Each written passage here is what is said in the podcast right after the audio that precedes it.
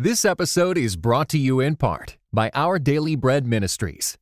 Experience the joy and freedom that comes from a faith that perseveres.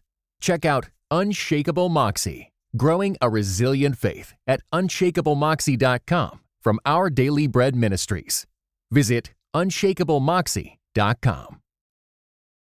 Welcome to Grace Enough Podcast and the twelve Days of Christmas in July series, brought to you by schoolhouse teachers dot com. A firm Christian-based worldview is the springboard needed in today's world, which can be attained with a schoolhouse teachers dot com education.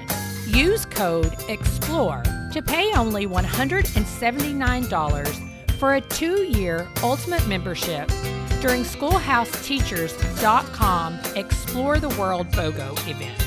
This is an incredible savings opportunity. Sign up now and receive a complimentary Explore the World tote while supplies last. Certain restrictions will apply. With your schoolhouse teachers dot com membership, you can create your own homeschool schedule using over four hundred unique courses, videos, lap books, unit studies, and more. One price covers the entire family, giving you immediate access to hundreds of resources, including virtual school boxes for kindergartners through high schoolers.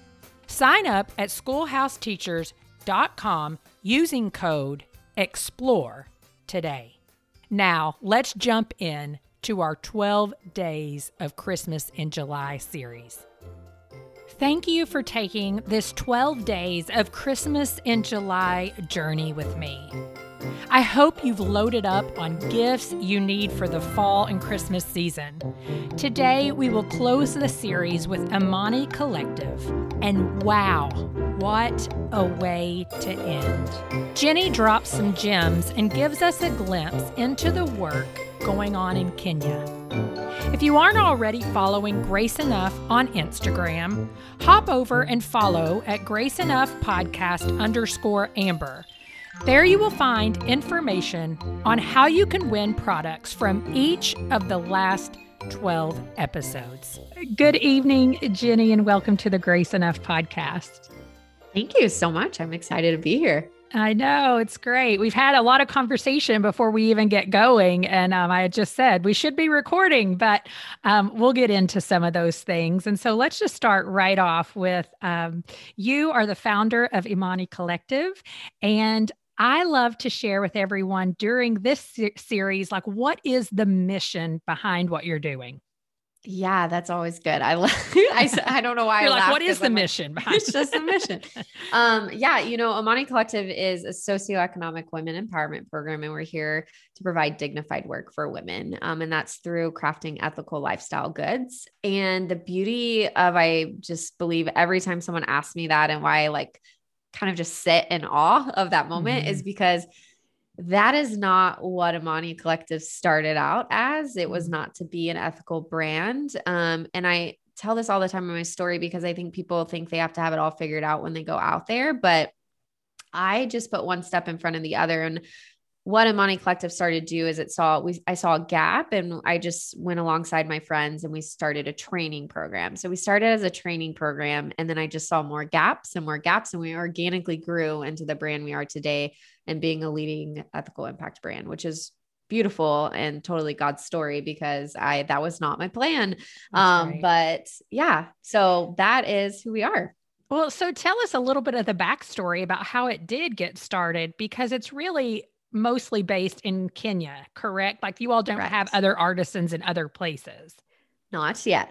Yes. All right. All right. Yeah. So tell us a little of the backstory.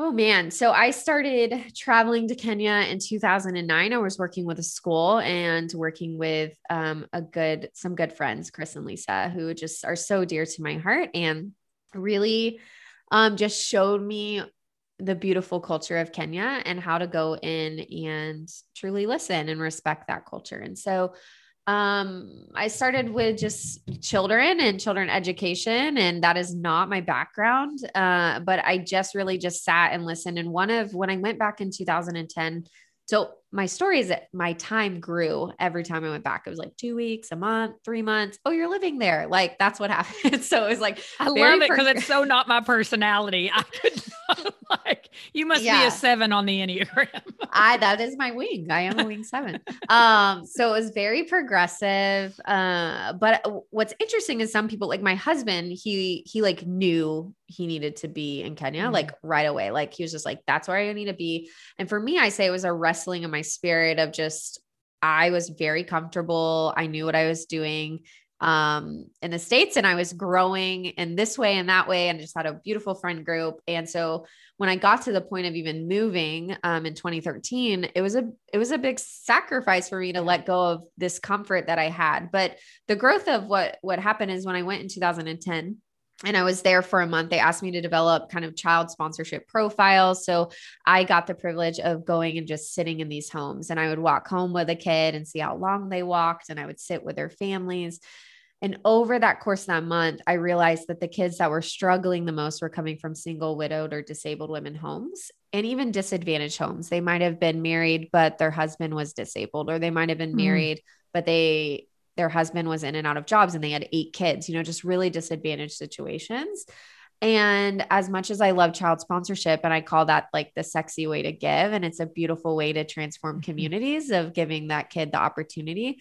But I just, at that time, I didn't realize I was asking the questions of like, well, how are we creating sustainable, you know, as how are we creating sustainability and sustainable communities? And at that time, that is not how I would phrase it, but I just mm-hmm. knew I was like, okay, everyone focuses on the kids, but every month these kids are getting sent home from school because these, you know, their school fees are not getting paid. And hmm. even though they had sponsorship, that was only covering like the extra stuff, like the, the food and the clinic and the resources, but the, the woman was still responsible to pay that like dollar. Right. Which yeah. I believe in that, because I also believe we want to empower and not, not fall into the handout mentality. So mm-hmm. I was like, I get that, but what if that woman one doesn't have the opportunity to pay that dollar? And then they have like three kids in your school. That's even harder. And what if they have never been educated? So they don't even know the value of education or see the value of why they're sending their kid there. Mm. And I just started asking those questions. And so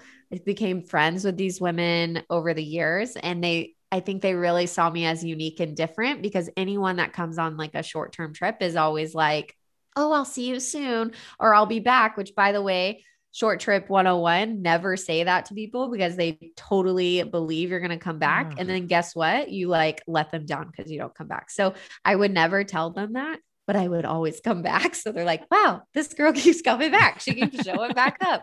And so I think I just built, I didn't realize what was happening, but I was building trust over those years, and I was building those friendships. And that's how I met the first, I call them our pioneers, the first sixteen women of Imani Collective. And to this day, all of those women are still with us. And so it is really fun, because I wanted to, I was like, who's paying attention to them? Like, because if we can pour into a woman and they understand the yeah. value of education and they can actually provide for it, that's going to change generations and the mindsets mm. of generations to come. So yeah, so that's how it started.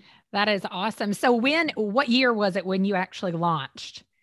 Yeah. So I sold everything and moved. Uh, that was May of twenty thirteen. So in okay. preparation that year, um, the beginning of that year. And then we launched the end of May. So May twenty-eighth, twenty thirteen. So we just celebrated our eight years a awesome. couple months ago this year, you know, so. What did that look like? Did you just have a couple women early on, or was it all sixteen of those were people that you had met? So Uh, I'm a risk taker by I nature. It. I like, even like now I'm taking like pretty big risks. I'm like, whew, like I look back at I like, I, twenty I look back at twenty thirteen and like, I thought these things, which were, were, were risky. I tell people there's a beauty in being naive. I was just telling this to someone today, 'cause I was like, I was so naive of what I was walking into, but also so that guarded me from being too realistic of what was in front of me and being mm-hmm. afraid. Right. Yeah. Um, because I, there was uncomforts, but I don't believe some people will be like, talk about being afraid, like, um, and talk about the courage of that. And it took a lot of courage. And I do talk about walking through your fears a lot to people, but for me, it was just like being willing to be uncomfortable, because I wasn't, oddly enough, I wasn't afraid of anything. So that was where my like guardedness of like being super naive. So I took a big risk. I sold everything.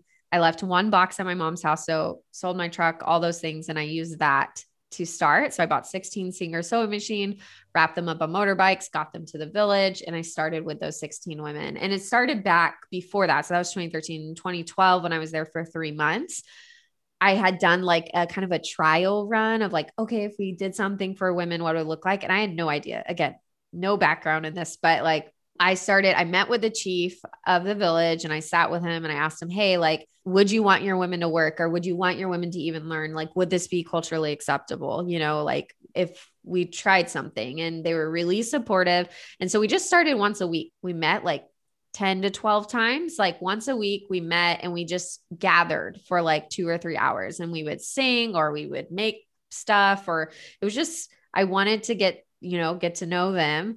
And I, I said, you're going to learn something new every day. I didn't tell them what it was. Like, again, sometimes we just sang, sometimes we created bracelets, whatever. Um, sometimes we painted. It was just a very odd thing that they were hanging out with me, but it started with sixty women. So six zero in the oh, beginning wow. of that summer, it started with sixty. And Girl. by the end of the summer, so this was twenty twelve, by the end of the summer, the meeting once a week, there were sixteen of them.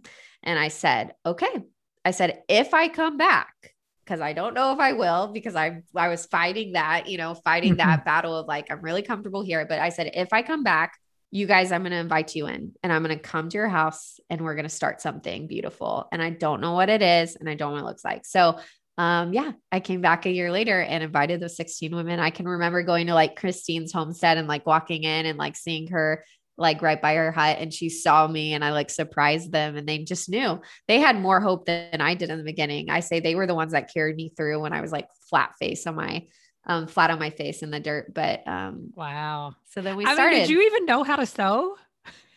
Basic, very basic. Um, I learned how to sew with my grandma in fifth grade when Same. I made t-shirt, t-shirt pillows. Like yeah.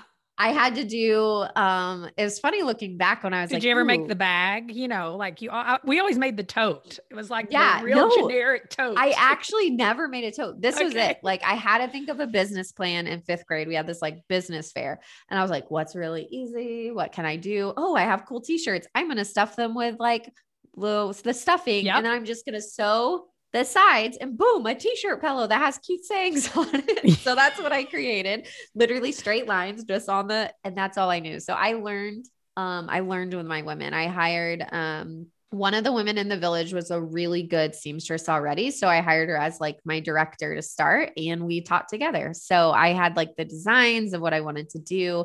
Again, no background in design, but just had a concept of like what I was that seeing so was awesome. trending, and just started. Yeah. That is so great. I mean, it's just so outside of my personality, even though some people would be like, oh yes, you, you do those things. I'm like, no, I mean, I don't, I mean, like to a certain degree, but I mean, what all do you guys make? Because some people are probably listening and they're like, this is a cool story, but what do you put out there? So we used to be very traditional. Like you saw us, you knew we were made somewhere in Africa. We were very bright, um, very Katenge, which is the traditional fabric, mm-hmm. um, that's what we started with. And I think as any, I call like artisan craft brands or whatever, yeah. as any craft brand, um, which is now I hate the word craft. So never call my business a craft business. I will, no. I will have, we a overuse some things. That's for yes. sure. We beat um, them to death. Yeah. So with those brands though, I feel like we all start with generic stuff, right? We're going to start with a tote. We're going to start with a wallet. We're going to start with that. So we did very like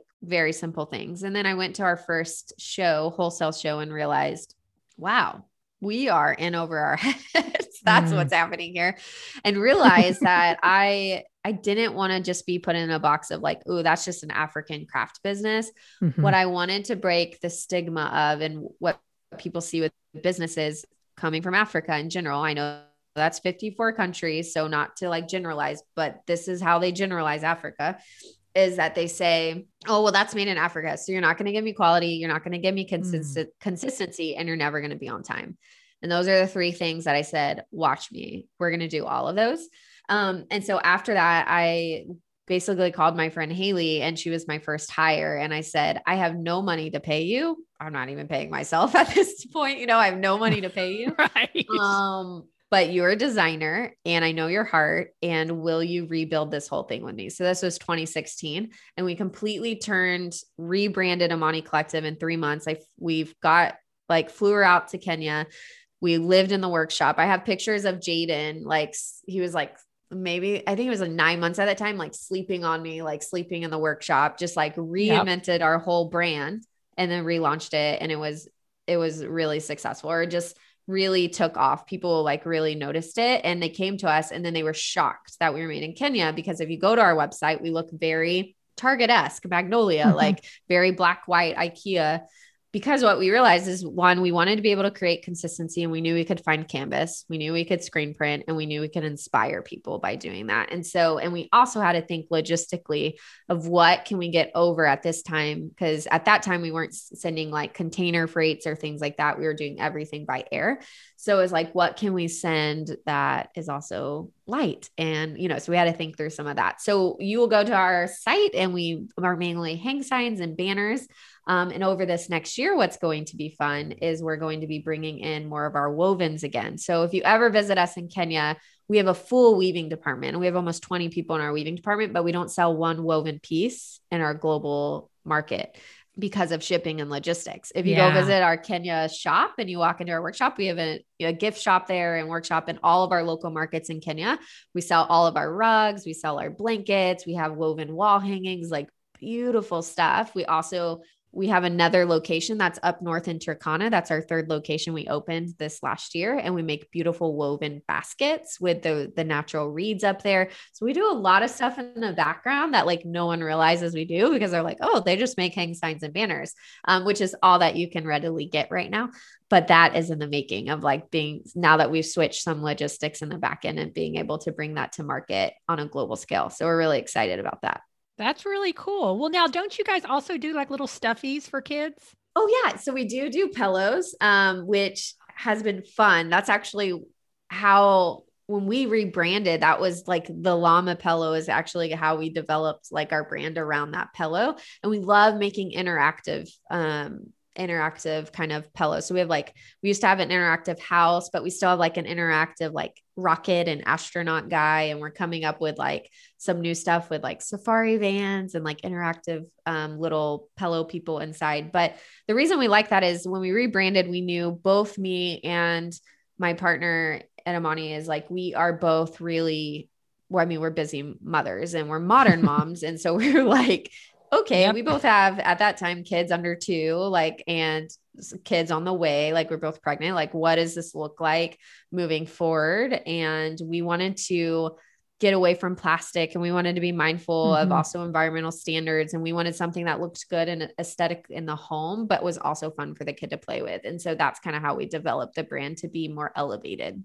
Oh, so cool. I just love stories like that too, because, you know, I know exactly what you're talking about when you think like, I see this and I know that it's African, um, just because of the way, like you said, the, the way that it looks, the natural fabrics. It's just mm-hmm. like when you see something made in India, a lot of times, you know, because of the way the fabrics are, right. But it's really cool. I mean, I would love to know, like, how did the women really receive something that's so unique really to the Western world, that very plain. Right. And so that can be really, really cool. So another business I own is the School of Ethical Impact. And a lot of my students that I teach um, are social entrepreneurs, or they have a brand, international brand or local, like Western U S brand, but it's giving back in some way. It has impact. But for my international um, students, they talk about, or my students working with international brands, they just talk about like, how do we preserve culture?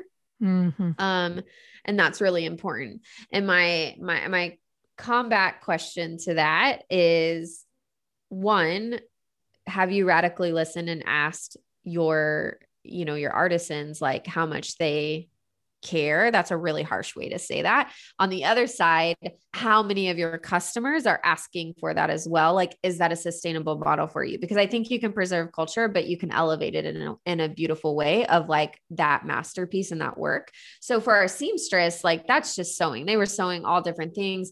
Katenge, they're not like extremely attached to, and they don't see that as like stripping them away from their culture. Like we were just giving them a new product to learn. And in fact, they loved it because yeah. our quality is so much higher and we expect so much more. And so they're like, it was a different way of sewing and looking at how you're even like folding those corners of the hang signs and the grommets. It was just, they had never done stuff, and they love being like iterating and being innovative and creative and learning something new that that is not of the cultural norm. So it was like, that was really exciting for them. On the other side, for our weavers, what I was seeing and why we developed our weaving department, when we started with our looms in twenty sixteen, weaving was a dying art in Kenya. Mm. All of weavers, like I knew almost all the weaving co- cooperatives. Actually, I knew all the, I know all the weaving cooperatives in Kenya, and like most of the weavers are fifty or above. And so oh, wow. like my my heartbeat was like, we need to start t- training the younger generation of how to weave. And so we have a lot of weavers from like twenty-five to forty now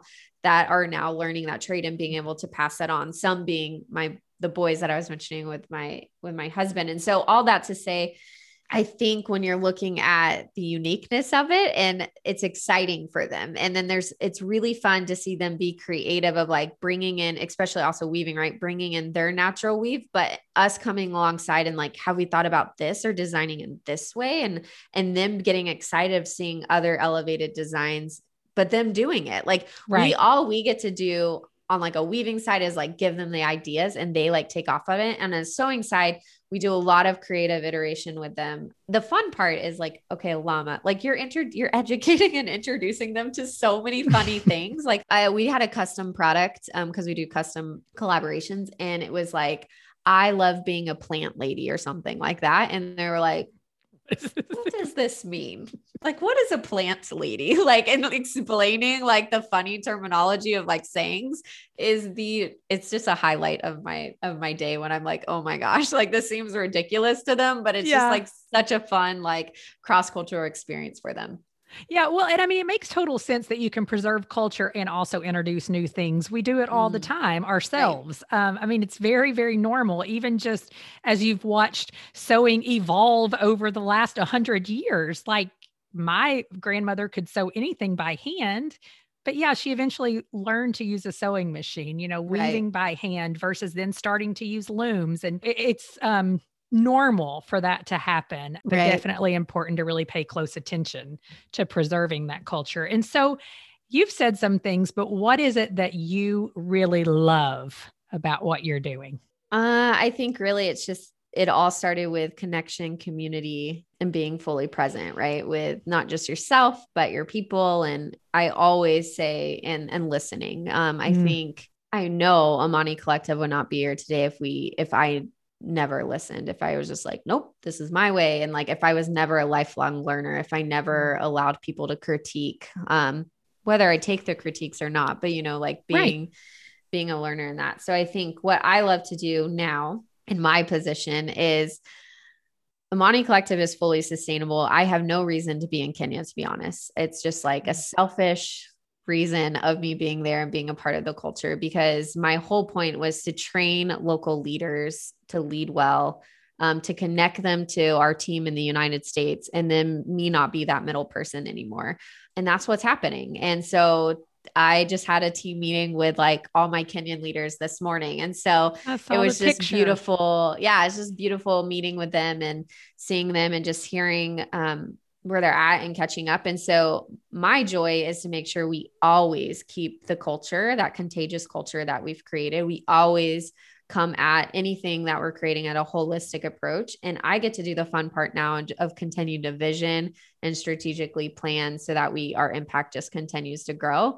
Um, and then they get to do the joy of what they love to do and implement that and be side by side with their people. And so I get the joy of living there and being in community. Um, yeah. But I don't have to do all the like nitty gritty sleeping in the workshop so much anymore. So uh, it's, right. You've put in yeah. the hours. That's yeah, awesome. Yeah. So it's fun to just vision and dream, and then to listen to them of like, okay, what do you, where do you see yourself in ten years? I love sitting with our leaders and with our artisans. We did a, it was a time, we did a time box. What are those things? A time capsule.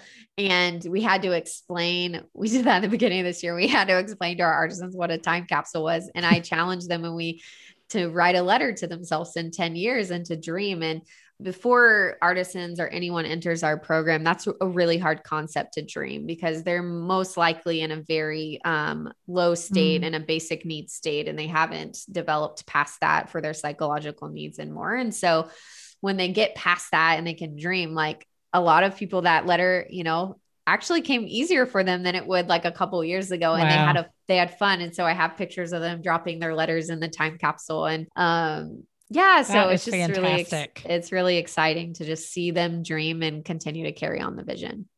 Yeah. And I mean, another good question is, like, I think about these women who've been with you from the beginning, um, as someone who may be purchasing from Imani Collective, tell us a little bit about the impact that purchasing from you guys really makes on the lives and the families of these people who work for you. Yeah. So we have a different model than most people do. Um, so most fair trade ethical impacts models, which are beautiful, but most of them are piecework, like piecework fair trade models, where they work with cooperatives um, that they're partnering with, or if they are a program, they're paying piecework, like per unit. Um, and I have always, from the very beginning, again, risk taker, have guaranteed that my women are going to have a consistent salary, no matter our sales. Wow. That has been really, really hard. Um, mm-hmm.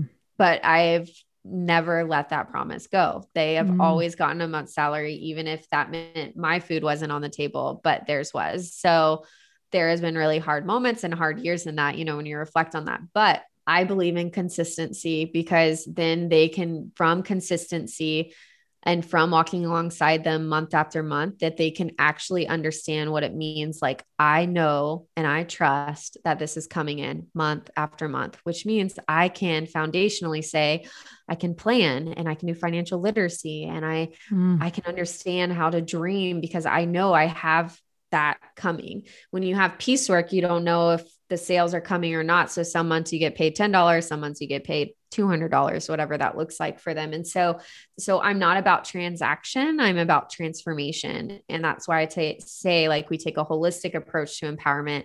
And so these women that have been with me, um, which are, su- it's super fun to see. Um, I remember just in the first year, like from twenty thirteen to twenty fourteen, like Lena being able to buy her first mattress for her kids to share instead mm-hmm. of them sleeping on a mat on the ground. And that sounds so little. Um, but like those little things, to now being able to buy plots of land and have subs- subsistence, you know, subsistence farming, to now being able to hire her own people to run that farm, you know, like wow. just like really being able, like that's big. And that takes, yes. that takes the element of being able to critically think and problem solve and dream. And when you're in such a lower level of a state where you don't even know if food's going to be on your mm-hmm. table, those three things we take for granted that we do so easily in the States. We critically think, we problem solve, we pivot, we, we can dream. We're taught that as a young age. That is not something they're taught. It's taught, okay, survival of the fittest. You figure yeah. out how you're going to get an education and go. And that's not to say, you know, other people coming from Kenya aren't from more privileged situations, but the reality is, even as a culture, like that's not what's happening. And that has to be taught over time. And mm-hmm. how that is taught is through community. And mm-hmm. so I think that is what really is radically different with us, is that you can feel our community, and you know, you can just, you feel it. And I, yeah. I share this a lot in our old, like we have our one main location in Old Town. In that location, we have multiple religions, multiple ethnicities, multiple tribes. And when I first started in twenty sixteen, we started with eight women in this one location, um, in the city location. And people would point fingers at people and say, well, I can't work with her because she should be my house help at home, or I can't work with her because she of a lower caste than I am. And mm. I can't work with her because religiously, like we don't get along, like all these things. Right? Right. And now when you walk into that workshop, to see women in their traditional Katenge, to see women in their buoy buoys, to see women wow. like who are working side by side in sisterhood, sisterhood in Swahili Zudada, like you see them walking along by side, side by side, and they love one another and they are mm. friends. And that happens within our collective, within the walls. You can feel that contagious spirit of just like what true community and love looks like, passing all boundaries. Yeah. But that disseminates into our, the community that's surrounding, because every time they walk in and out of that workshop, that community is seeing what transformation is happening. Mm. And that doesn't, that doesn't happen overnight. You know, that, right. That takes years and years of consistency. Mm-hmm. And so when people purchase, right, when people come and they purchase from us, they're purchasing for the longevity of that sustainability of transforming communities and the way that generations view each other and breaking those stigmas, because we're all human. Um, yeah. And so it's more than just that life. Like I will say your product, yes, empowers a human, empowers a life, but it empowers like actual, like systematic change um, with where we're at. And so that's what's really beautiful. Oh, I love it. Well, as we close out here, what is one of your favorite products that you sell, or maybe uh, one of the most popular? So my favorite product is our blankets, which you can only get in Kenya, but the most popular product, which is also my favorite product, which you can get, um, is Girl, You're a World Changer. And I like that product because it was actually made by accident. It wasn't like part of our plan to make that product. It was like, I don't even, I don't even know the, the genesis of the story, but we put the product out and it sold out immediately. Um, and it has been our top selling product since then. So know that accidents and mistakes turn into sometimes beautiful successes. So yeah. Well, and I have to ask though, what does the blanket, like, why do you love it so much, even though we can't get it here? Because maybe one day we'll be able to. Yes, you will be able to soon. I think Haley, if she's listening here, my designer, we have, she has a very particular taste of what she wants to put out into the world, which is good. That's why she's in her position. That's um, right.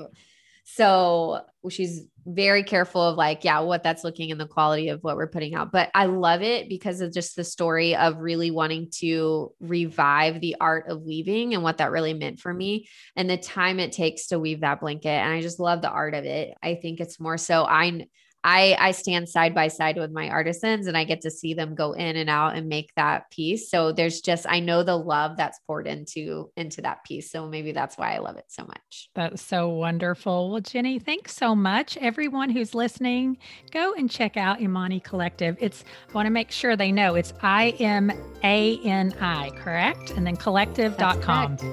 Thank you again for celebrating Christmas in July with me. And good luck on winning the twelve Days of Christmas product bundle. You can find out more about it, that is if you're listening in real time, on Instagram at Grace Enough Podcast underscore Amber.